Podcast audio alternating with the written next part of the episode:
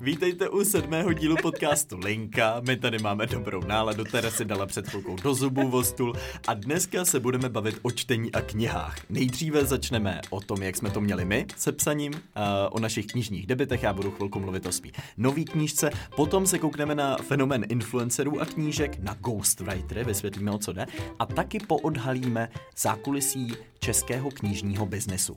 Přesně tak. A já bych vás chtěla ještě vyzvat k tomu, jak jsme minule avizovali, že bychom chtěli uh, trošku rozhýbat Česko, tak mm. abyste možná, když máte tu příležitost teďka, tak abyste ten podcast zastavili, vzali si tenisky a vyběhli abychom, abychom... Linka v pohybu. Přesně tak. Jak jsme říkali minule. Přesně tak. tak no tak jo. Jsme na to zvědaví a budeme rádi, když nám pošlete, jestli vás to opravdu nakoplo a šli jste se hejbat. To by bylo nejlepší a největší radost. Ale pokud jste líní, tak eh, v pohodě lehněte si a poslouchejte, buďte v klidu.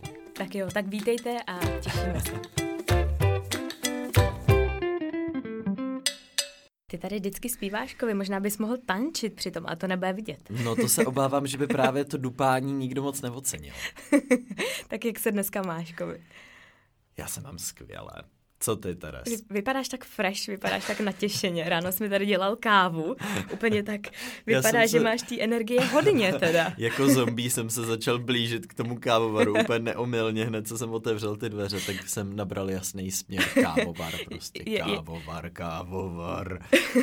je pravda, že Kobyho první otázka bylo, máte kapsle? já, první otázka hlavně moje byla jenom ujištění, že já jsem si chtěl vzít svoje kapsle, jak vám minule došly, ale zapomněl jsem na to a v momentě, kdy si řekl, řekla, že máte nový, tak mě to uklidnilo.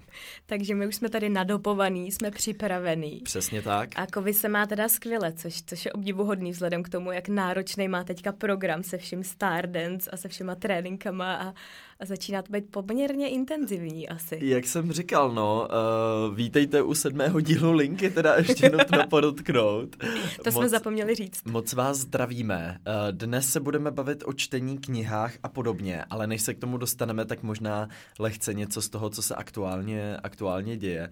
Já jsem tady Teres říkal, jak uh, my už pomalu dojíždíme energicky na trénincích, kde už tak jako uh, se musíme přemáhat, aby jsme vůbec něco dělali a to ta soutěž vlastně teprve začala. A to, to, se, to se valíte do třetího dílu teprve teda. No, ale spouštíme už čtvrtý měsíc trénování v tuhle chvíli. No. Tři měsíce už máme za sebou a, a to je teprve třetí díl. Já jsem zvědavý, co tam budeme dělat třeba, pokud nás eh, budou teda diváci vůbec posílat dál. Co tam budeme dělat za pár týdnů, jako to už, to už bude Zombieland tam v tom zákulisí. Ne, naopak, naopak, to se všechno ti vrátí, ten, ty tréninky, to je všechna ta fyzička, to prostě, jako by teďka padáš dolů, ale aby si mohl zase jako jít dál, tak to funguje ve sportu, nebo aspoň také jsme to měli vždycky my. Jo, no. tak to Bude mě to... dodáváš naději. Jo, jo, jo, ono, ty se prostě dostaneš úplně na to dno těch fyzických sil, ale pak se jako toho dna velmi rychle odrazíš a ani nebudeš vědět, kovy. Jak seš na tom ty se silama, Teres? Ty vypadáš uh, dobře. fresh.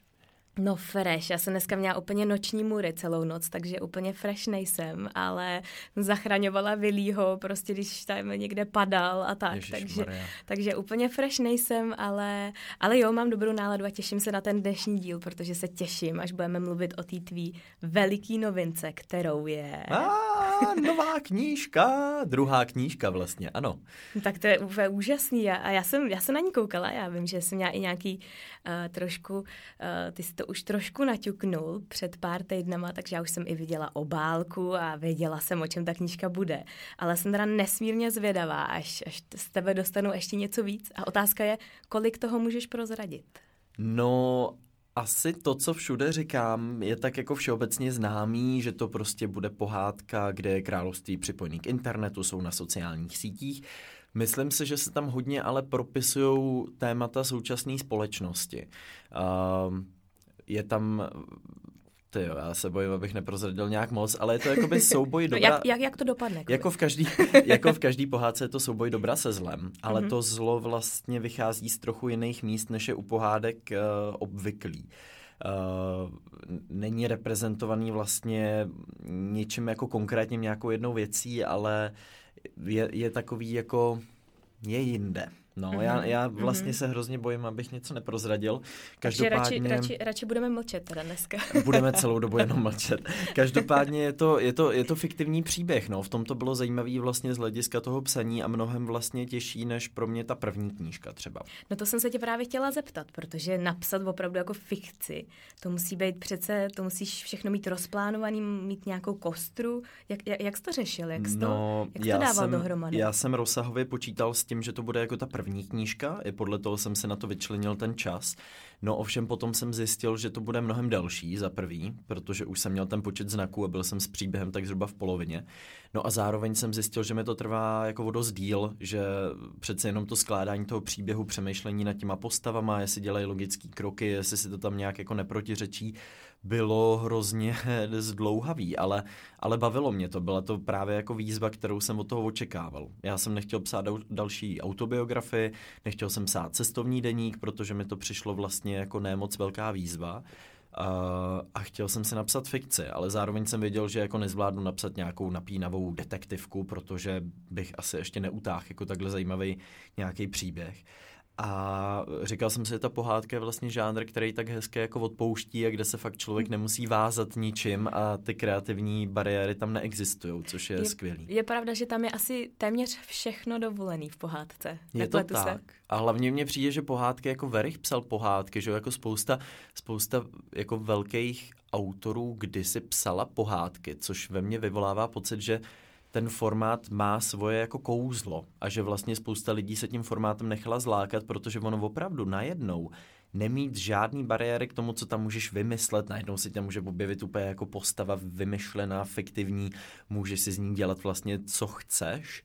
Je to super. Je to opravdu jako svoboda absolutní. No a stavěl si ty uh, postavy na někom, na někom, že by si třeba řekl, tak tohle je můj kamarád, ale trošku mu pozdění jméno a nebo si úplně opravdu šel Hele, Úplně myslím, z ničeho. myslím si, že je to oslava ženství trochu, ta, ta pohádka, že vlastně uh, hlavní, hlavní ty hrdinky jsou holky vlastně. Mm-hmm. No tak to tě uh, bude dnešní společnost milovat. Odvážní, odvážní holky, protože mám ve svém životě odvážní holky a vlastně jedni z nejodvážnějších lidí v mém životě byly ženy. Uh, některý z nich už v tom životě bohužel nemám, protože odešli, ale, ale některý, některý tam jsou stále. Třeba moje prateta byla jedna z nejodvážnějších žen. Uh, takže jsem tou pohádkou chtěl trochu i vzdát hold uh, tomuhle tomu. To je no. krásný. No tak to se těším, až, až si to budu moc přečíst i já. A ty si říkal, že je rozsahově delší ta knížka, tak ještě jenom ještě řekni, jak, jak dlouhá byla ta první a, a kam ses dostal tady u té pohádky? No teda? ono počtem stránek ty knížky jsou úplně stejný. Jo? Mají úplně stejně stránek, ale rozsahem je o polovinu delší ta pohádka. A tím, že tam je mnohem méně jako vlastně toho obrazového materiálu. Mm-hmm. To mhm. ovšem byla vlastně i taková trošku takový fotoalbum. Tady jsou ilustrace od Julie Čermákový, hrozně hezký, ale uh, je jich samozřejmě jakoby míň a ta knížka je více jakoby textová a víc příběhová, takže mm-hmm. to čtení bude ho, bude ho víc. Páni. No a ještě řekni možná, jak dlouho jsi to teda psal, když jsi říkal, že jsi na to vyčlenil poměrně stejně hmm. času. Tak. No, ten nápad přišel o vánočních prázdninách, to jsem vyprávěl v tom svém videu. A potom jsem tak v průběhu toho roku psal, ale nejvíc času jsem se na to vyčlenil o prázdninách, protože jsem věděl, že už kvůli Stardance budu v Praze a že vlastně budu mít uh, vedle těch tréninků hodně času na to psaní. Takže jsem si tam fakt nechával podle mě pět týdnů volných poměrně, kdy jsem fakt třeba denně někdy dvě hodiny, ale někdy třeba šest nebo osm hodin psal a uh, bohužel jsem to nestihl v ten čas, kdy jsem myslel, takže jsem potom musel zrušit výlet na festival do Banátu na Ukrajinu, uh, teda, pardon, do Rumunska a, a zůstal jsem doma ještě jsem teda dopisoval, čím se mě uvolnilo třeba ještě šest celých dnů jakoby navíc. Uh, což měl být můj poslední výlet tenhle rok a ten neproběh. Ten no. neproběh. Ten tak snad to stálo za to. A, Já doufám. A máš to, už jsi měl v ruce tu knížku, není to úplně jako úžasný pocit mám, to držet. Jako. mám, mám, ale maketu právě. Máš maketu, no. aha, Což jo, zase jo. tak skvělý pocit není, ale už to vypadá jako nějaká fyzická věc. Ale vzpomínám si, což ty mě určitě budeš no. kvitovat, že když mě přišla moje první knížka fyzicky do ruky, tak to byl fantastický pocit. Jak se cítila ty, když ti přišly tvo, tvoje knížka Šlehačkový oblaka, když ti přišli a držela tu knížku v ruce? No já jsem taky teda poprvé držela tu maketu, takže to bylo takový falešný pocit toho, že jsem vlastně natáčela k tomu video a jo, jo. tak to bylo takový, jo, tak je to ono, není to ono.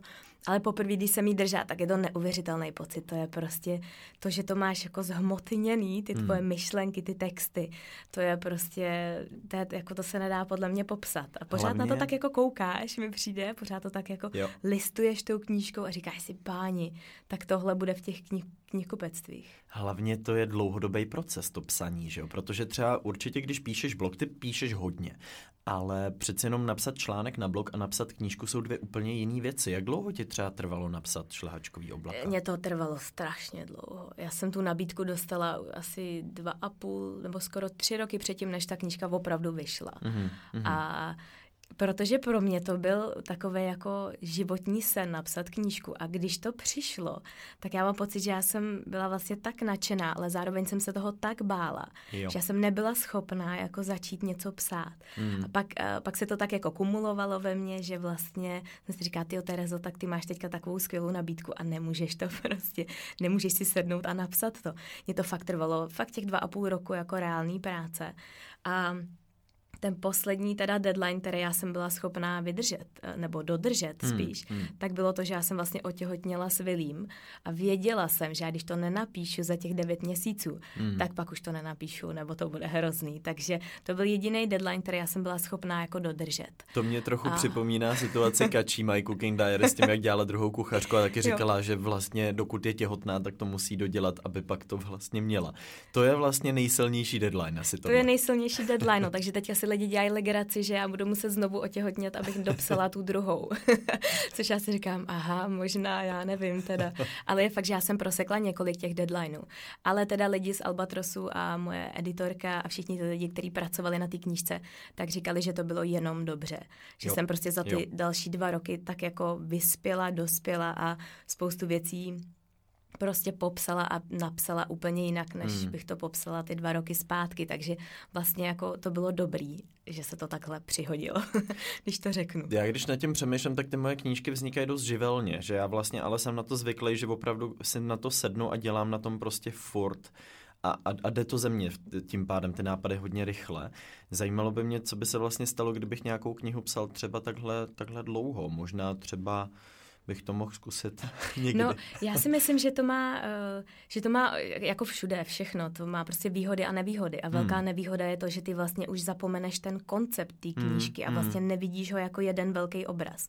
A s tím jsem hodně zápasila já. Jo. Ale já třeba obdivuju, že to dokážeš napsat za takovýhle krátký časový úsek. Já jsem třeba, eh, my jsme loni odjeli na Bali na pět týdnů, kde já jsem měla psát pokračování té knížky. Mm-hmm. A říkala jsem se, tak máme tady pět týdnů, teď jsme prostě, jo, nebyl s náma, že jsme mě vylího, tomu bylo kolik, sedm, osm měsíců. No a vlastně jsem měla na to vyhrazený ten čas a napsala jsem velkou část té knížky, ale nebyla jsem schopná to dotáhnout. A mm, teď mm. už zase, když se k tomu vracíš, tak jako má to velký výhody a nevýhody, no. Je to prostě něco za něco, ale je to i svým způsobem taky jako náročnější. Já bych si přála, abych to mohla takhle jako ze sebe Chápu. vychrlit, jako to umíš ty, tak možná, že mi můžeš dát nějaký tvoje know-how, jak to No já to, nedo, to já, to, já to nedokážu popsat, jo. To je takový právě, jak jsem ponořený tak hluboce v tom příběhu a fakt eh, toho července a srpna já jsem potom neustále přemýšlel. Pořád mě napadaly nějaké věci, to jsem se vždycky psal do poznámkového bloku vždycky jsem si říkal, má tenhle nápad smysl tam dávat, má to smysl posouvat tímhle směrem.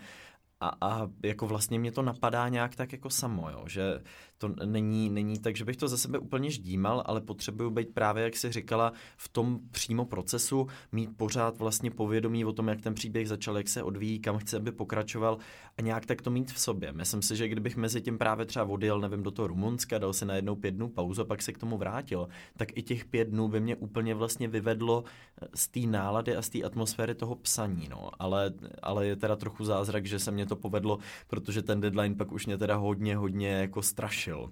No tak ty si svědomitý, no, já jim vždycky napíšu, mm, tak ani tenhle nedal.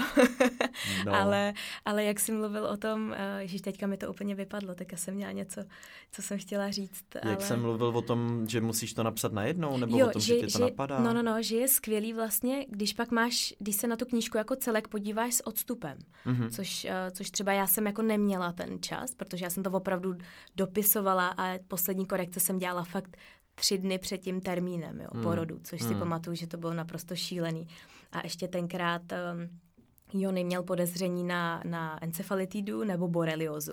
My Aha. se byli v nemocnici a, a on šel na takovou tu lumbální punkci a ležel tam a teď mu to napichoval. No hrozný to bylo. Já tam prostě s tím obrovským břichem a dělala jsem tam v té nemocnici, jsme tam byli ten celý den. Já jsem tam byla s ním a celý den jsem tam překládala, nebo ne překládala, to jsem překládala těm doktorům a tak, ale uh, dělala jsem na ty poslední korekce a úplně se na to vzpomínám, říká si, co je tohle za situaci prostě. A naštěstí jsme byli ve stejné nemocnici, jako já jsem byla registrovaná do porodnice, tak jsem říkala, tak kdyby teďka to jako přišlo, tak už jsme aspoň tady.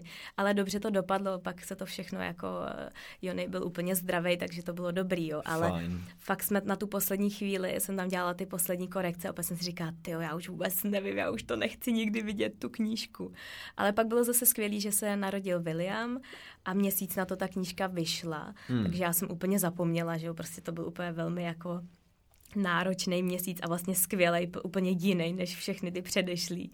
A, a pak vlastně vyšla ta knížka a pak začaly všechny ty autogramiády a tak, takže já jsem do toho pak zase jako úplně vplula. Jasně. Bylo to skvělé si to jako vytvořit všechno předtím, pak si dát trošku jako pauzu a pak zase mít tu knížku jako v ruce a, a, a výst se na té vlně tady, tady toho příběhu. No. Ale tohle je právě jako ono. To mě všichni lidi říkají, jak to všechno stíháš, teď máš prostě knížku, podcast, Stardance, videa a já vždycky říkám, no tak tomu ale vedlo teď několik dlouhých měsíců, kdy jsem prakticky nic nedělal. Já třeba, nevím, jsem za prázdnin vydal dvě, tři videa, protože jsem prostě jenom psal, jenom trénoval, připravovali jsme ten náš podcast, jak bude ten formát vypadat a řešili jsme focení a nějaký ten teaser a tak. A to vlastně všechno vedlo teprve teď k tomu podzimu a té zimě, takže a to není vlastně tak, že bych... najednou. Ano, že bych najednou jako teď to ze sebe všechno tady vyplodil, ale vedli, vedli k tomu dlouhý měsíce a teď se to vlastně všechno děje teprve. No. Je pravda, že, že, že tady ty, my na to asi nejsme zvyklí, naše generace, nebo ne, na, vlastně jako my jako influenceri, hmm. který většinou něco jako připravíme a hnedka to dáme, hnedka to pustíme do toho světa a vlastně okamžitě očekáváme tu zpětnou vazbu, která je velmi jako rychlá. Hmm. Já mám pocit, že já jsem na tom svým způsobem závislá, takže pro no. mě na psaní té knížky bylo nesmírně jako náročný teda. No a bavilo tě toto psaní samotný, nebo to bylo spíš takový, už si přeju, abych to měla hotový, abych to mohla odevzdat? Bavilo, bavilo mě to hodně, ale uh, zase jsem se z toho hodně poučila. Třeba bych uh, měla víc lidí, se kterými bych tu knížku konzultovala, hmm. protože uh, je fakt, že mi přišlo, že hodně často jsem na to byla fakt úplně sama. Teda jo, i s, to, jo. s tou mojí editorkou, která mi hodně pomáhala, nebo mě tak jako, uh, tak mě tak trošku jako pomáhala při té cestě. Ale uh, prostě to je jako první knížka je první knížka. Spoustu toho nevíš, vůbec nevíš, jak to pojmout, jak to udělat. Hmm, a hmm. podle mě tu pomocnou ruku potřebuješ víc než kdy jindy. Ale jo. mě to nesmírně mě to bavilo. Ale bylo to teda asi to nejnáročnější, nebo jedna z těch nejnáročnějších věcí, které jsem kdy, kdy dělala. Hmm, hmm. Já jsem se bavil o tomhle s Radkou Třeštíkovou, eh, jak společně teď jsme v tom Stardance. A ona říkala, že třeba v zahraničí je úplně běžný, že máš nějakou dramaturgii ty knížky, že máš někoho, kdo ti s tím fakt vlastně pomáhá a provádí tě tím, dává ti ty typy, má fakt ty velké zkušenosti a, a dokáže tě trochu tak jakoby výst, když nevíš nebo když potřebuješ. Jsou autoři, který dramaturgii jako nepotřebují vůbec. Já se tohle nejvíc bál u té fikce, protože najednou prostě přichází fiktivní příběh, musíš vytvořit autentický prostředí, autentický postavy, eh, nějak ten příběh výst, aby byl dostatečně zajímavý. Já jsem tam ještě trochu experimentoval s nějakýma konceptama, takže já jsem to normálně musel, když jsem byl zhruba ve tří čtvrtině, tak jsem to poslal literární editorce, kterou jsem si vyžádal, aby si to přečetla, protože já už jsem měl úplně brutální autorskou slepotu a nebyl jsem vůbec schopný říct, jestli ten příběh jako vůbec odsejpá, jestli je zajímavý, protože jak jsem to furt čet dokola. Říká, já už vlastně vůbec nevím, co to je a vlastně do mě nevím, jo, že já vím, že to četli ty editorky, tyhle ty lidi, ale já vlastně vůbec nevím, co na to ty lidi řeknou. A vlastně vůbec objektivně nedokážu říct, jestli se mi to povedlo nebo ne. A to se prostě vždycky zjistí, až když si to začnou číst ty lidi. A jsem taky hodně zvědavý, co na to bude říkat jako dospělí, co na to budou říkat rodiče, co na to budou říkat třeba moji vrstevníci, teenageři a jak se to třeba bude líbit dětem, protože já si myslím, že vlastně ta knížka je dost těžká hmm. místy. No, vidíš, tak já jsem na ní nesmírně zvědavá. A to je, to je skvělý, že máš vlastně takhle ten průřez s tím publikem, že opravdu to zasáhne vlastně všechny ty generace. To je veliká výhoda té knížky, protože ty opravdu cílíš na, na spoustu čtenářů.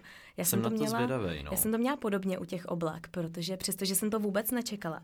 Já myslela, že to spíš budou číst uh, tak samozřejmě ženy ve věku 25 až 35 nebo 20 až 35. No ale ukázalo se, že to opravdu taky hodně propojuje ty generace a to z toho důvodu, že maminky třeba chápou nebo skrz tu knížku pochopí ty svoje dcery, který chtějí vyjet do světa a který mm-hmm. prostě chtějí mm-hmm. něco, něco jinak, než chtějí ti rodiče. A to stejný je třeba i ty babičky. Já mám obrovskou radost, že tu knížku četlo tolik babiček, který mm-hmm. zase chápou ty svoje vnučky a je to takový, že Oni třeba takovou možnost jako neměli a vlastně si prožívají takový ten příběh eh, někoho, co možná by i oni sami chtěli takhle někam odjet, když byli mladí, což samozřejmě nebylo možné hmm, v té době. Hmm. Ale je to, to právě super. krásný, jak se to hezky jako propoje. A pak jsou to vlastně i ty rodiče, kteří tu knížku kupují těm svým dcerám, který třeba neví jako kam a co a, a prostě potřebují možná najít tu svoji cestu. Takže na těch mých autogramiádách byl opravdu úžasný průřez s těma generacemi. Mm-hmm. Já jsem to mhm. vůbec nečekala. Mm. A to je na té knížce jako krásný, že to spojuje ty generace. A to že většinou super. jako pramení to z těch žen, těch mladých, který to dávají dál a posílají to dál a, a to je úžasný na té knížce. Takže já se dokážu představit, že u tebe to bude hodně podobný, že to možná zacílí jednu jako generaci, která to ale pak eh, rozeseje dál. Já zase hrozně nerad podceňuji děti, protože já vím, že jako malý jsem třeba, nevím, poslouchal jsem Spejbla a Hurvínka, nebo Cimrmane. A já jsem rozuměl strašně vlastně malýmu zlomku toho, ale bavilo mě to poslouchat z nějakého důvodu. A pak si úplně vzpomínám, jak jsem některé ty epizody Spejbla a Hurvínka poslouchal třeba po deseti letech. A byl jsem absolutně fascinovaný tím, kolik jako vlastně moudrosti a humoru, který jsem tehdy nemohl ani chápat v tom je. Ale bavilo mě to tehdy a ještě víc mě to bavilo o těch deset let dál, kdy jsem najednou měl to hlubší pochopení toho, co se tam vlastně řešilo. Korty úplně původní skupové jako spejblové a hrvínkové jsou absolutně fantastické. jako vaječný likér. Vaječný likér a užovky a jedl jsem užovky. A sí, síkorka, která prolomila. no co pak je hurvajs? Já jsem jedl užovky. No. Teď tam uh, tady zase vyskočily ty amplitudy. Ano, ampli, amplitudy létají až do nebes. Takže je... právě, právě třeba doufám, že si, to, že si to někdo přečte třeba, nevím, a bude mu 11, bude mu 10 a pak si to přečte třeba v 17 a řekne si, ty vogo, v tom je vlastně mnohem víc věcí, než jsem si tehdy myslel. Tak možná je to tenhle typ knížky, doufám. doufám. Já, já, se, já, se, já už se fakt těším. Já už no, se fakt, a vychází teda, ještě řekni, vychází, vychází 14. listopadu, předprodej už teďka probíhá, udělal jsem k tomu, já si k tomu vždycky udělám vlastní stránku. Já Mě jsem na to dneska ráno stránky, koukala, no. Kovyho kniha. Kovyho kniha.cz a tam jsem to všechno schrnul, autogramiády, kdy to vychází, malá ukázka tam je z knížky, tak můžete mrknout. Mně se tam nejvíc líbila ta pasáž, jak si tam psal, že si seděl na gauči a ládoval se s cukroví. Ano, ano. A to je vždycky takový jako kouz kouzelný, kdy přijde ten první moment toho, jak tě něco takhle napadne a pak to vlastně jako zhmotníš do toho. Vzpomeneš to si, co jsi dělala, když přišel tobě návrh na to mít vlastní Vzpomenu. knížku? Vzpomenu, my jsme jeli, uh, my jsme jeli z norského srubu na Velikonoce jak poetické. Vlakem, ano, ano, ano. Jo, vlakem, vlakem. ne na koni. Ne, ne. vlakem a přistá, nebo přistáli jsme, přijeli jsme na to hlavní vlakový nádraží a mně přišel ten e-mail. Mně se takhle úplně koulely ty slzy, takže to bylo no. takový hezký. A Jony, co se jako stalo, tak jsem říkala, že mi přišla ta nabídka na to. Což bylo docela, uh, bylo to taky jako emotivní, protože mě asi týden předtím opravdu jako hodně zasáhnul jeden komentář na blogu, který mě tak jako hodně rejpnul do soukromí a, hmm. a vlastně jsem na to konto napsala takový velmi jako emotivní a osobní článek. A docela jsem i přemýšlela, že bych uh, prostě už neblogovala, že mě se to tak jako dotklo, ten komentář. Hmm. Tak, uh, tak to bylo takový hezký, protože na základě tady toho článku, to byl ten vlastně poslední moment, kdy uh, se vlastně v Albatrosu rozhodli, že mě osloví s tou knihou, že říká, hele, tak to není jenom všechno růžový a krásný, hmm. ale ta holka si prožívá i takovýhle jako věci. Tak to vlastně všechno špatný je k něčemu dobrý. To je doslova definice tohohle toho pořekadla, který se všude používá. jo, jo, doslova. Jo. Doslova. Vždycky si na to vzpomenu, protože to bylo opravdu fakt, to byl jako velmi jako těžký moment a že vlastně na to konto přišla tady ta krásná nabídka, tak to bylo úžasný, no. To, že jsem to pak psala ty další tři roky, tak to Hezky. jsem zdaleka vůbec nevěděla, že to bude trvat takhle dlouho teda. No každopádně nutno říct, že nejsme jediný dva influenceři, kterým vyšla knížka. Samozřejmě je to velký trend, influenceři a knihy. Co si o tom myslíš? No, um, já si myslím, že hodně lidí to haní, hodně lidí na to kouká opravdu tak jako pejorativně, že teďka mají všichni lidi pocit, že můžou napsat knihu a nemusí mít žádnou hodnotu, jenom aby ji napsali. Hmm. Mně to přijde, že pokud je to cesta, jak ty mladí uh, lidi nebo tu mladší generaci dostat zpátky ke čtení, tak je to přece úplně skvělý první krok. A čert vem, jestli ta literatura je prostě skvělá, hodnotná, ale jenom ten krok k tomu, že vlastně ty děti si vezmou tu knížku. Koupí si ji a, a začtou se, tak mi přijde jako vlastně dobrý. Takže já bych to úplně tak jako nehanila. Co, co to teda byla spousta situací, když mě třeba potkávali rodiče a když mě začali potkávat po té knize, tak často říkali velmi podobnou historku, jakože no náš mladý, naše mladá najednou chtěli pod stromeček knížku. No, a my je. jsme na ně koukali, ty chceš knížku? A že to vlastně nechápali, protože do té doby třeba ty děti vůbec nechtěli číst nebo moc nečetli. A najednou tam ten zájem byl, takže já si myslím, že určitě minimálně po téhle stránce je to super. A je to to samé jako třeba teďka s tím velkým množstvím nových podcastů. Prostě to znamená, že na tu platformu, ať už jsou to knihy, ať už jsou to podcasty nebo cokoliv jiného, najednou přijde spousta nových členů té komunity v podstatě a začne se kolem koukat, začne koukat, jaký jsou další možnosti.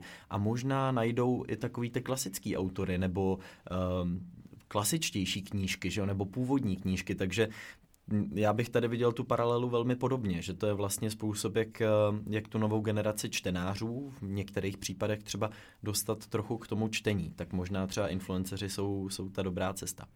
Já jako samozřejmě, že máš uh, různé kvality těch knih a určitě, určitě asi není úplně dobrý, aby jsme všichni vydávali knihy, prostě jenom aby jsme vydávali knihy. Určitě mm, je dobrý mm. se nad tím zamyslet a mít tam aspoň částečnou nějakou hodnotu toho předání, toho vzkazu, tý message. Ale od toho jsou podle mě tady ty nakladatelství, který by to měli trošku, eh, který by to měli prostě trošku korigovat a možná právě uh, těm začínajícím spisovatelům nebo prostě lidem, kteří hmm. napíšou ty prvotiny, hmm. tak i možná podávat větší pomoc, nebo trošku jako Určitě. províst tou celou nenechat prací. Je v tom plavat. Nenechat protože... je v tom plavat, mm. nenechat je uh, třeba v tom, aby používali ten jejich jazyk, což se třeba stalo hodně u té mojí knížky. Mm. Mě dali velikou volnost toho, abych tam používala ten svůj takový květnatý jako jazyk, mm. který možná se hodí do blogových jako příspěvků, ale možná úplně nesedí přímo jako do psané knihy. Mm. Takže... Mm zpětně s tím nejseš úplně třeba spokojená. Já si myslím, že každý člověk, který napíše knihu, tak, tak s tím není spokojen. Nebo já nevím, jak to no, máš ty hele, možná. Upřímně, upřímně samozřejmě, myslím si, že u ovšem tohle necítím zas tak silně, ale myslím si, že zrovna u té pohádky budu za pár let si říkat, že bych to napsal všechno úplně jinak. Ale to je podle mě to patří ke každému autorovi, já protože myslím, rosteš že, Přesně nějak, tak. No. Já si myslím, že to má snad úplně každý. Hmm. To bude mít i Jonas B. se svojí první knihou. Doufám. Nepochybně. Doufám. Můžeme se ho zeptat v příštím podcastu, jestli se ho třeba můžeme se ho zkusit pozvat.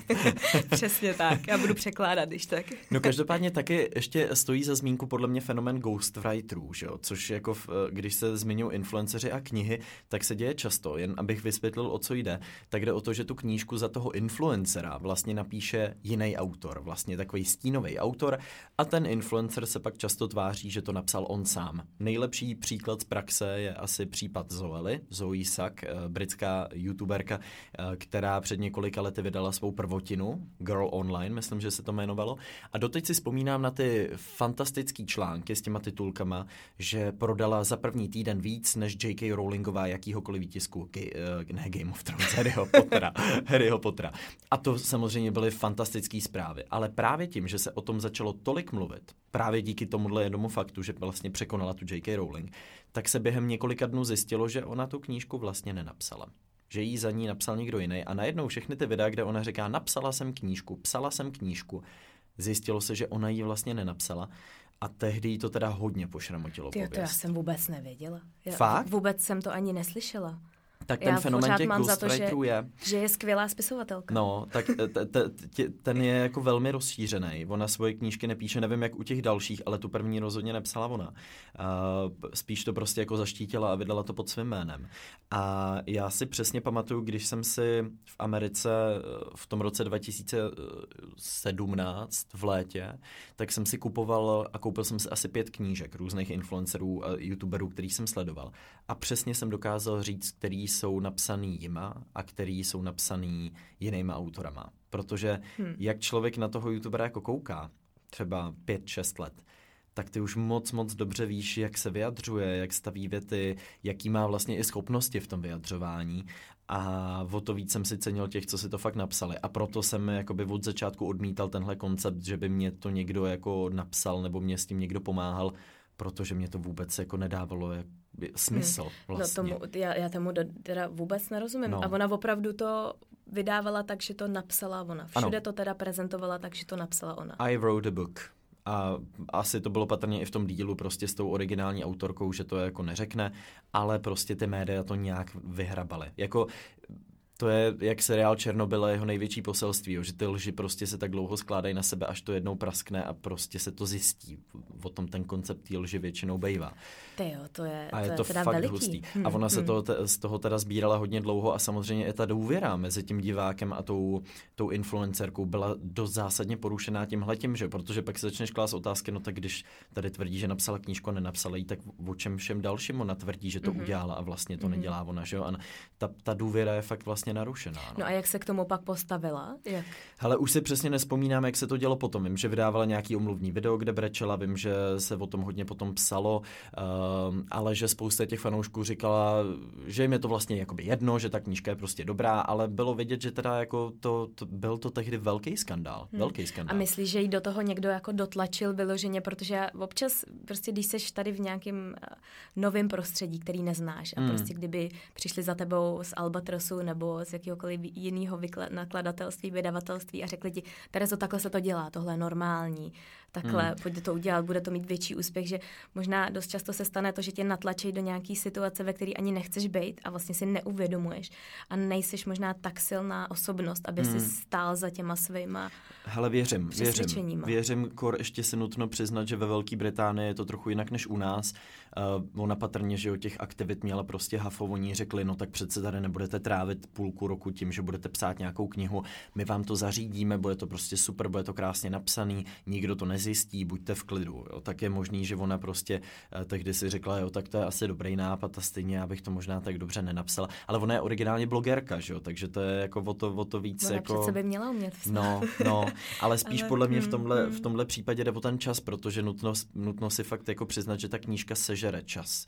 A ta pohádka mě sežrala fakt stovky hodin času, který samozřejmě, že za ten čas se mohl udělat 20 nových videí nebo, uh, nebo prostě, nevím, pracovat na nějakém novém pořadu, ale já si prostě vybral, že ten čas investuju do té knížky a to je pro mě ta přidaná hodnota, kterou těm lidem dávám. Jo, ale věřím, že to tak prostě třeba může fungovat a že některý lidi, kteří se třeba za sebe neumějí úplně postavit, nebo to je třeba prvotina, takže se do toho nechají netlačit. Hmm. No. Já, teď to je přece úplně alfa omega influencerů, že musíš být autentický, musíš ty věci, nemůžeš přece takhle veřejně někomu jako mazat med kolem pusy, ale asi nevím, já jsem v té mm. situaci nebyla, ale mm. je to asi velká fatální chyba a jako doufám, že se z toho poučila, nebo jsem si stoprocentně jistá, že prostě pak se podíváš zpátky a řekneš si, no tak Jasně. to byla blbost. Jasně, hmm. já vím, že ona těchto různých jako skandálů měla hodně a tak většina influencerů se občas zaplete do nějakého problému, jako když ona hodně dělá ty merče různý a tak dále ale tohle teda to, to bylo velmi, velmi krušný. Mě ještě zajímá, jak se bavíme o tom vydávání těch knih. Eh, jestli jsi vůbec přemýšlel o tom, že by si tu knížku vydal sám pod sebou a všechno si to vlastně zařídil, hmm. nebo proč jsi vlastně rozhodl pro to, aby ti s tím někdo pomohl, když to takhle? Hele, a tady ten čas u mě teda zahrál největší roli, jo, protože já jsem nad tím původně přemýšlel, když za mnou přišlo to vydavatelství s tím, uh, jestli nechce napsat knížku a já jsem tehdy říkal, že se na to necítím. To bylo v tom roce 2017 nebo na konci roku 2016. A vím, že potom uh, ta šéfka toho vydavatelství, že mi volala říkala, hele, bylo by super, kdybys, kdybys to zkusil, zkus to napsat, zkus se do toho ponořit, zkusíme si tady dát nějaký deadline a jakmile já už jsem ten deadline měl, tak jsem to vlastně dopsal, takže nebejt jí, tak já bych tu knížku možná dodnes ani nevydal, takže já jsem za to strašně vděčný. A samozřejmě, že jsem dlouho přemýšlel o tom, jaký by to bylo si to fakt dělat sám. Dokud uh, jsme se v Ostravě nepotkali s Kačí, právě s tou My Cooking Diary Kačkou Lustigovou. A ona si to udělala přesně tímhle stylem, že od grafické stránky přes obsah, přes fotky, přes tisk, všechno si řešila sama. Uh, a říkala, to byla noční můra prostě, že jako v té tiskárně teď najednou uh, z toho začaly líst ty věci špatně, nebo najednou prostě gumička měla jinou barvu, než měla mít a to všechno prostě ty musíš jako ten člověk řešit.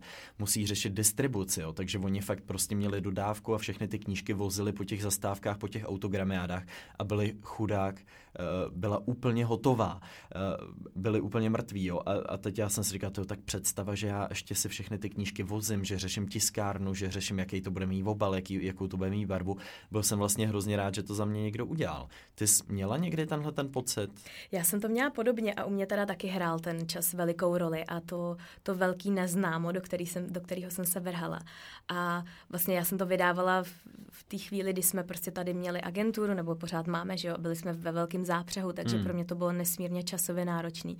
A druhou, druhou roli tam hrál fakt toho, že já jsem věděla, že já když si tu knížku vydám sama na sebe, když si ji budu prodávat u sebe na blogu, že zasáhnu tu svoji cílovou skupinu. Ale já jsem tou knížkou chtěla zasáhnout mnohem dál. No. Já jsem prostě potřebovala ten push hmm. o těch, hmm. o, prostě aby ta knížka byla v těch knihkupectvích, aby byla všude, aby byla dostupná. A chtěla jsem spíš jako se dostat dál, než na ty svoje čtenáře, který už mě čtou kolik, 4, 5, 6, 7 let, což, eh, což se podařilo a bylo to vlastně skvělý, protože uh, i, i tím, že vlastně ta knížka se poměrně rychle dostala do těch různých jako top 10 nebo mm-hmm. top 5 mm-hmm. knížek, ať už na Martinusu nebo v knihách Dobrovských a tak, tak to mi nesmírně pomohlo. Dobrý bylo taky to, teď si na to vzpomínám, že vlastně my jsme tu knížku vydali v úplně stejném roce a vlastně ty autogramiády jsme jeli po sobě. Takže já jo, jsem... Jo já jsem vždycky někam přijela, jsem třeba přijela do Českých Budějic a oni říkali, no, no tak včera tady byl kovy, no a ta řada byla až tamhle, ke Kauflandu nebo kam. A já říkám, hm, to je skvělý. Takže ne, vždycky jsme se takhle jako opravdu tak jako míjeli. A buď si byl den přede mnou, nebo den po mně a, a si říkám, ty tak na ho tady přišlo tolik lidí. jo, ale vím, že v těch žebříčkách jsme se často kámošili, jo, že jsme jo. tam byli jako, že jsme tam byli u sebe hodně. A je pravda, že tohle je jeden z těch důvodů, že ta distribuce, protože ta knížka je najednou ze dne na den na pultech fakt po celé České republice, což je pro mě to nejdůležitější, že vlastně má i člověk prostě v Chebu, i člověk na Moravě, ve Slesku, všichni mají prostě možnost si zajít do toho svého knihkupectví a tu knížku tam prostě najdou. A jak se mě ty lidi potom ptají, no ty seš blázen, že si to neděláš sám, teď bys toho měl mnohem větší příjem. Já si říkám, ale vy si nedokážete představit, kolik toho času bych já tím trávil.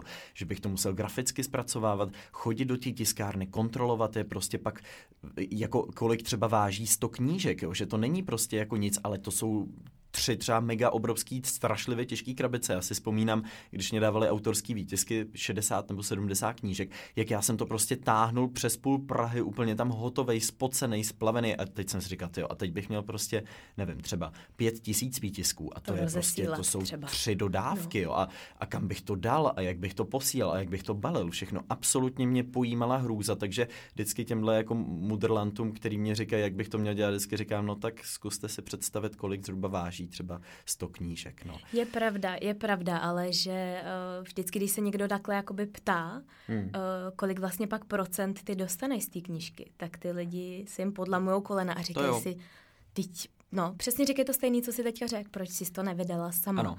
A já říkám, no ale u mě jako vlastně, uh, já jsem nevydala knížku, abych na tom vydělala. Já mm-hmm. jsem mhm. vydala knížku, abych tak jako rozesila to poselství dál a, a to se nějak zpětně pak vrátí, že ty lidi ti přijdou na ten blog, přijdou, začnou tě sledovat a, a nebyl to úplně jako záměr toho, přestože kdybych si to vydal, vydala sama, tak asi bych na tom vydělala mnohem víc, Hele, no, protože ty no, procenta ty jsou teda tristní. Procenta a, a obecně vlastně jako pokud si někdo myslí, že psaním knížek se dá udělat fakt jako milionářský biznes, tak se jako šeredně mílí, protože protože uh, ty, ať už jsou to procenta z toho autorského honoráře, ať už je to ta samotná cena knížek, která třeba není v České republice zase tak jako závratná, prostě je málo českých autorů, kteří se dokážou psaním fakt uživit a jsou to takový ty nejznámější a nejvíc známý a přítomný jména.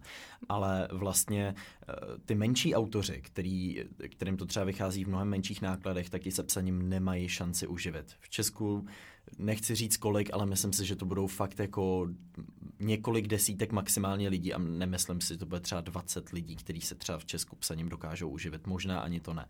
Jo, že to je fakt vlastně hrozně náročný. Uh, takže je pravda, že to je přesně ta reakce těch lidí. No tak když máš tak málo procent, proč jsi to neudělal sám?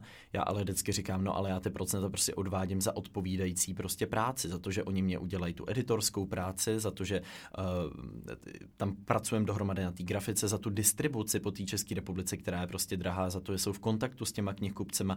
A to je to samé, jako když někdo spolupracuje se mnou jako s influencerem, spolupracuje s něčím, co já, na čem já jsem pracoval sedm let, tak já spolupracuji s knihkupectvím nebo uh, prostě s firmou, která si tady ty vztahy s knihkupcema buduje prostě desítky let a za to já platím, že jo. Takže je to, je to z mé strany odpovídající, ale opět nutno podotknout, jako fakt jako vlastně nějak moc dobrý biznis si z toho člověk udělat úplně nemůže. Já myslím, že možná, že bychom možná měli aspoň naťuknout, o jaký části těch procent se bavíme, protože hmm. pro spoustu lidí je to opravdu naprosto nepředstavitelný. Hmm. Tak možná říct jenom fakt, že se ty honoráře pohybují mezi sedmi až třeba 20? 20, ale to dostávají to fakt je, ty autoři, který to už... ani tam se nedostanou Tak, kde to knihkupectví hmm. vlastně ví, že tady fakt tenhle nám udělá jako vysoký náklad, nebo Vývek, eh, Třeštíková, tyhle ty asi nejznámější autoři si myslím, že jako tam, tam už ty nakladatelství s nimi mají nadměrný vztahy, protože prostě vidí, že oni ty čtenáře mají. Ale pokud přijdete jako začínající autor s prvotinou, tak to je fakt jako ukrutný. Tak dostanete, jste rádi možná za těch 7% a, a udělají vám prostě maličký náklad a, a pak děj se vůle boží. Je, mě by docela zajímalo, jak je to ve světě, jestli ty hmm. procenta jsou větší, což možná uh, v následujících třeba měsících na to přijdu, protože my se teďka snažíme přeložit tu knížku do norštiny a dostat ji do Norska, hmm. což hmm. je veliký projekt a už máme kontakty v takových jako malých vydavatelstvích, nakladatelstvích a docela o to projevili zájem tím, že je to vlastně Češka žijící v Norsku, prožívající prostě ten příběh. A uh, akorát bojujeme s tím, že je vlastně nesmírně drahý uh, přeložit že určitou tu část, takže možná to budeme překládat do angličtiny a, mm-hmm. a zkoušet to tam dostat, a, ale je to teda, je to běh na dlouhou trať. A... Tak tam ta angličtina pro ně není problém. Já že? si myslím, já si myslím, no, já, ale je to, je to, já jsem o tom se bavila i eh, právě na norském velvyslanectví, vždycky to někde tak jako nadhodím a mm-hmm, tak, mm-hmm. tak všichni samozřejmě jsou jako nadšený, ale pak skutek utek. a opravdu ta reálná jako fáze toho, že se to má přeložit a že se to má fakt někdo si to vzít jako mm, pod křídla, mm. tak myslím si, že to zůstane asi na nás a že Takže misionim. z tebe se to, stane hmm. severská autorka. Nemyslím si to ne, ale minimálně pro Jonyho rozšířenou rodinu, který, která je fakt velká. Všichni ty strejdové, kdyby si to koupili, tak to je minimálně jako 100 lidí. Tak, tak to je velký to už je úspěch. To, to, to, je fajn, to je fajn. to už je úspěch. no ono obecně, že jo, severská literatura je taková uznávaná, eh, za, za všechny zmiňme jako Jonesbe a, a jeho, jeho krimisérie s Harry Howlem, anebo Stieg Larsson, jeho Millennium, že jo, trilogie. Přesně tak. Severská literatura jede. To je, to je fenomén a je fakt, že my se tomu Sionem vždycky často smějeme, že opravdu, když ten autor má nějaký severský příjmení, tak bum, to je jedno, jak moc kvalitní ta knížka je, ale prostě dostane se vždycky na top. Ty lidi prostě už to jako kupujou už jenom, že to má, že to hmm. má prostě hmm. přízvisko hmm. severská literatura nebo skandinávská literatura. To bych se mohl nějak změnit jméno, ne? Kvor. Kvor. že Kovarson bys měl. Já, Kovarson a přeškrt bych si tam v tom jo, O, minimálně no. jedno O bych si přeškrt. a nad jedno bych dal ten umlaut takovej a bylo by to skvělé. Ale a to mě, to mě připomnělo, že my, když jsme v Oslu bydleli, uh, se bydleli v takovém mini bytě v továrně na boty starý. A před náma byl hřbitov a to byl ten hřbitov, o kterém právě psal Jo Nezbe někde. A, a opravdu ti lidi se tam jezdili koukat na ten hřbitov a docela dost lidí mi nějak psalo, že to poznali z toho, když já jsem fotila něco, no prostě úplně jako nesmysl, jo. Takže Pustý. lidi pak, to je jako turistika toho, že ty lidi se opravdu do Osla jezdí koukat tady na ty místa. Hmm, tak on je fakt fenomén jako Nezbe. To já si vzpomínám, byla jedna z prvních vlastně knížek Lovci hlav, kterou jsem čet od něj a to mě teda jako to mě pohltilo úplně mimořádně. Já jsem si, že do dneška vlastně je to jeho nejlepší knížka tím spádem. Ta knížka tak neuvěřitelně jede. Já jsem nebyl vůbec schopný se od toho trhnout. Já jsem rušil schůzky tehdy, jenom abych to dočetl. Fakt jo. Mm-hmm. No tak to já řeknu něco, něco skvělého, nebo skvělého, to není skvělý, ale já jsem od, od něho nečetla nic. Mm-hmm. No, vidíš to. Kovářova kobila. ani, ani, a ještě, ještě bych si to mohla přečíst vlastně jako v originálu, což by možná mohlo být. Hele, ty lovce hlav se dej. Jako ne, eh, určitě pak ta série s tím Harry Holem, oni některý jsou upřímně jako slabší, některý jsou lepší, ale ty lovci hlav jsou super. To fakt doporučuji. Tak jo, tak, tak takový já jdu a jdu číst. Tak jo, tak příští podcast nenahrajem, protože to budeš zrovna dočítat a budeš, budeš Já ti napnutá. zruším nahrávání kvůli tomu. Až se budeš jako divit proč, tak, tak víš. no ale co se týče, co se týče ještě toho čtení, eh, eh, jak to, jak to vypadá vlastně v Česku se čtením a co Češi a čtení? No, Češi, já jsem tady četla, že podle New York Timesu my máme v České republice víc městských knihoven než základních škol. Ne, že opravdu máme jako velmi, že jsme velmi čtenářským národem, hmm. což mě poměrně překvapuje, když se tak jako dívám kolem sebe. No je to Teda až teda po skandinávcích. Ty jsou jednoznačná jednička teda v Evropě. Co se jsou, knihoven týče? Co se, ne, ne, ne, co se čtení kni- aha, týče aha. a opravdu ty prostě jsou schopní v tom průměru přečíst mnohem víc knížek, než, než my tady Češi. No co já což... jsem vyčet z dat jako tří čtvrtin lidí starších 15 let v České republice před, přečtou za rok alespoň jednu knížku, což si myslím je docela dobrý, asi 78% nebo kolik, což je, což je podle mě dobrý. Ale třeba například v Americe, když se zaměříme ne na ty starší 15 let, ale třeba jenom na středoškoláky, tak je to jenom jedna třetina v USA, co si přečetla alespoň jednu knížku. Což Páni. podle mě je docela málo. No, čím myslíš, že, že to je? No, jako nutno říct sociální sítě, že jo, a, a to, že jako čteme, ale něco jiného a někde jinde. Jakože když by se možná sečetly všechny ty popisky, všechny ty článečky nebo, nebo ukázky, co lidi jako čtou během toho dne, tak toho vlastně přečtou docela dost. Ale nevím, jestli se to dá srovnávat s knihou protože nečteš žádný jako vlastně delší celek, nic, co by vyžadovalo tvoji dlouhodobou pozornost a co by fakt vlastně na co by se musela soustředit. Takže otázka, co ty lidi čtou. Samozřejmě, pokud si přečteš elektronickou knížku, jak je úplně jedno, jestli máš jako v tištění nebo elektronické verzi. Pokud čteš nějaký blok někoho, kdo fakt umí dobře psát a dokáže psát nějaký celky, tak je to taky super. Ale nemyslím si, že třeba jako se číst popisky na Instagramu ti, ti vystačí ne, na nějakou knížku. To se určitě nedá srovnat s tím, ale hmm. je to zase, je to prostě dnešní doba. Lidi jsou líní, lidi jsou zhejčkaný, což možná může třeba vrátit uh, třeba koncept těch audioknih. Já si hmm. myslím, že spoustu lidí možná může právě tady tím jakoby přijít na, na to, že čtení je skvělý a minimálně si to třeba poslechnout na začátku a pak, pak třeba to může víc tomu, že začnou jako víc číst, což Nemůžou no. být podcasty možná takový první krok audiokněza? Když se nad tím zamyslíš? Já ti nevím, jestli to není v obráceně. Jestli třeba právě, když se zase podívám na to Norsko, tak tam hmm. nejdřív vystřelili audioknihy. Mm-hmm. Jako velmi mm-hmm. vehementně a velmi viditelně. A pak se to přelinulo do těch podcastů. Ale úplně si nejsem jistá a ani neznám ty čísla, jak je tomu v České republice. Taky nevím. Jak lidi holdují audioknihám ale to možná můžeš ty prozradit. No spíše, spíše otázka, jestli vlastně jsou Češi zvyklí za ty věci platit, za, za věc jako audioknihu. Protože když si to vezmeš, tak podcasty jsou zdarma. Je to v podstatě něco jako YouTube, akorát ve zvukové formě. Prostě můžeš si pustit jakýkoliv, nemusíš za to platit, je to v pohodě. Ale přijde mi, že náš národ má takovou zvláštní eh, zkušenost s tímhletím vlastněním, nevlastněním, jo? že chceme vlastnit ten svůj byt, ten svůj dům. Nejsme moc národ, který je zvyklý dojíždět za prací, stěhovat se za prací, nebo třeba jenom být v podnájmu. My máme pocit, že vlastně tu věc musíme jako mít. Možná se to bude měnit teďka jako v budoucnu, nebo s tou nastupující generací. Otázka je, kolik lidí si fakt jakoby je ochotno si zaplatit za něco, co fyzicky nemají. Hmm. Jo, což třeba ta audioknížka může být, protože většina z nás už si třeba nekupí CD, ale má to prostě v nějaký aplikaci v elektronické formě, ale vlastně to jako nemáš tu věc. Jo. Tak je otázka, kolik lidí už se přes tohle jako vlastně nějakým způsobem přeneslo, ale kolik lidí s tím třeba má pořád ještě problém. Máš pravdu, že tohle je taky v tom Norsku úplně jiný fenomén. Hmm. Tam lidi hmm. jsou prostě opravdu zvyklí.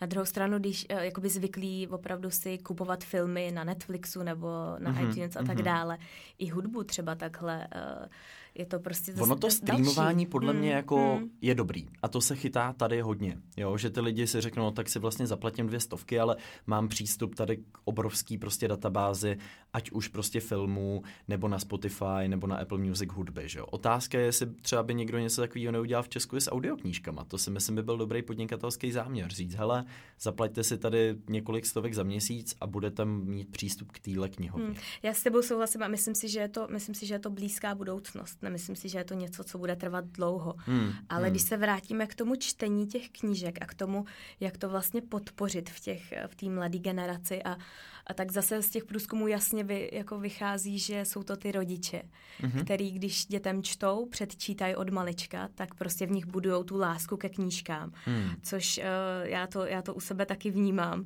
A je třeba zajímavý tady vidět, že eh, rodiče třeba v 6% případů nikdy dětem nepřečítali což, eh, což pak možná hmm. vede k tomu, že, že ty děti nemají takový vztah ke knihám. Ale u mě teda jednoznačně to byly rodiče a střední škola. Jo. A jo. seznam povinný literatury, který prostě přesto nejel vlak a to hmm. my jsme museli jako přečíst. A vlastně zpětně jsem za to nesmírně ráda, protože to byly ty klasiky a my jsme opravdu měsíčně četli dvě až tři knížky. A takže si vybuduješ prostě nějaký takový ten základ, který pak fakt se ti jako hodí do, do toho tvýho života, což je, což je skvělý, což Ale je skvělý koncept. Určitě, pokud, pokud si dneska lidi stěžují, že třeba mladí nečtou a ty rodiče sami denně koukají třeba tři hodiny do Instagramu a, a ty děti, děti to jako vidějí, tak tam asi nevznikne nějaký čtecí návyk. Já vím, že mě rodiče vždycky četli, že mě k tomu fakt vlastně vedli tímhletím a že jsem byl zvyklý, že čtení je jako normální věc, nebo že mamka prostě přišla z práce domů a neběžela televize, ale třeba se jako četla, nebo, nebo ráno si četli knížku, nebo před spaním a vlastně to čtení tam bylo tak přítomný, že já jsem to bral jako samozřejmou součást. Až potom jsem zase zjišťoval, že ve spoustě rodin to tak třeba není. No. Přesně tak. A což je tady skvělý projekt, který jsem chtěla zmínit a jmenuje se to Čtení pomáhá, což se určitě na to podívejte. Je to čtenípomáhá.cz. A je to projekt pro studenty, který si vlastně, když si přečtou knihu, tak si pak můžou udělat takový test, kterým si ověří, jestli opravdu třeba, dejme tomu, to porozuměli tomu, nebo asi to nebude úplně náročný test. Ale když ten test zvládnou, tak pak ta stránka odešle určitou částku na charitu. To je na nějaký super. charitativní projekt, který si vlastně sám ten student může vybrat. Takže tam může už podpořit prostě lidi, ať už jsou to různý vozíčky nebo různý lekce plavecký pro, pro, pro děti třeba s nějakým postižením postižením. Hmm. Prostě hmm. jako veliká, veliká, nebo veliký možnosti toho, kam ty peníze pak můžou jako to je pomáhat. Super. Tak což pokud, je krásný pokud projekt. studujete a rádi čtete, tak mrkněte na čtení pomáhá, můžete ještě tím čtením někomu opravdu pomoct. Já jsem tady ještě si rychle, rychle hledal nějaký data o audioknížkách. Našel jsem článek na iDnesu Češi čtou ušima stále víc. Čtou ušima je teda skvělá. fantastický spojení, to nevím, kdo tady vymyslel. Do audioknih investují i velká nakladatelství a je to z listopadu 2018 a píše se tady o tom, že opravdu ten nárůst je vysoký. Um, Hanna Žáková z Alzy říká, že o 55% více než loni, a to jsou ještě data z roku 2018, otázka je, jak to třeba vypadá teďka. A podle asociace, asociace vydavatelů uh, vyšlo v roce 2017 240 titulů. Typuju, že třeba za ten rok 2019 bude ještě řádově jako víc, uh, protože opravdu ten boom je velký. Tak to je skvělá zpráva. Já myslím, že Kdyby za mě bylo tady audioknížky, tak bych, to, když jsem třeba maturovala, tak to je poměrně jako ulehčení té situace. Asi, asi to záleží, kdo to čte, jak, pak, hmm. jak, hmm. jak je to dobře namluvený a tak. Ale já si myslím, že je to zase další skvělý krok k tomu, jak konzumovat třeba tu kvalitní literaturu a možná, možná eh, trošku ten čas strávit víc kvalitně, než, než je nám blízký, no, Určitě. generaci. no ale předpokládám, že k audioknížkám se ještě někdy dostaneme třeba v samostatné epizodě. Doufám, doufám v to. Tak to byla naše epizoda o čtení, knihách, o tom, jak to mají Češi se čtením, jak jsme to měli my se psaním a obecně o knížkách. A já se těším, že možná třeba tady ten díl vás dovede k tomu, možná vás tak trošku nahlodal, abyste si vzali knížku, možná zahodili ten Instagram na chvilku a šli si něco přečíst, protože já třeba osobně ten čas, kdy strávím tím čtením, tak vnímám za naprosto skvěle strávený a vlastně potom mám mnohem lepší pocit, než když tak jako mrhám tím časem. A možná ještě než se rozloučíme, Teres, jakou knížku, na jakou se chystáš ty teďka? Nebo Já mám teďka rozečtenou Michelle Obamu a je úžasná, je opravdu skvělá. Becoming. A Přesně tak hmm. a, a vřele, vřele doporučuji, a, ale je to bychle teda pro mě, takže no, je to... kolik má stránek, je velká. 570, 550, tak nějak, ale je opravdu skvělá a stojí za to a je, a je velmi čtivá, takže, hmm. takže hmm. za mě určitě doporučuju, doporučuju. Hmm. Já teď čtu eh, knihu Les, která vyhrála Pulitzerovu cenu. Bohužel jsem zapomněl jméno autora, který jsem se tu snažil pokoutně vygooglit a nenašel jsem ho, takže určitě si najděte Les a tam mě, tam mě zatím baví moc, tak tou se, tou se teďka prokousávám a je to, já často čtu teda knížky, které jsou takový ty na zdokonalování, mají tam různý typy, ale tohle je vyloženě jako beletrie, uh, fiktivní příběh a baví mě. Tak jo, tak tam tímhle bychom to mohli možná ukončit, ten, tu naší Myslím dnešní si, linku, čtecí linku a budeme se zase těšit příště, zase ve čtvrtek. Tak děkujeme, že jste poslouchali a mějte se hezky. Ahoj. Ahoj.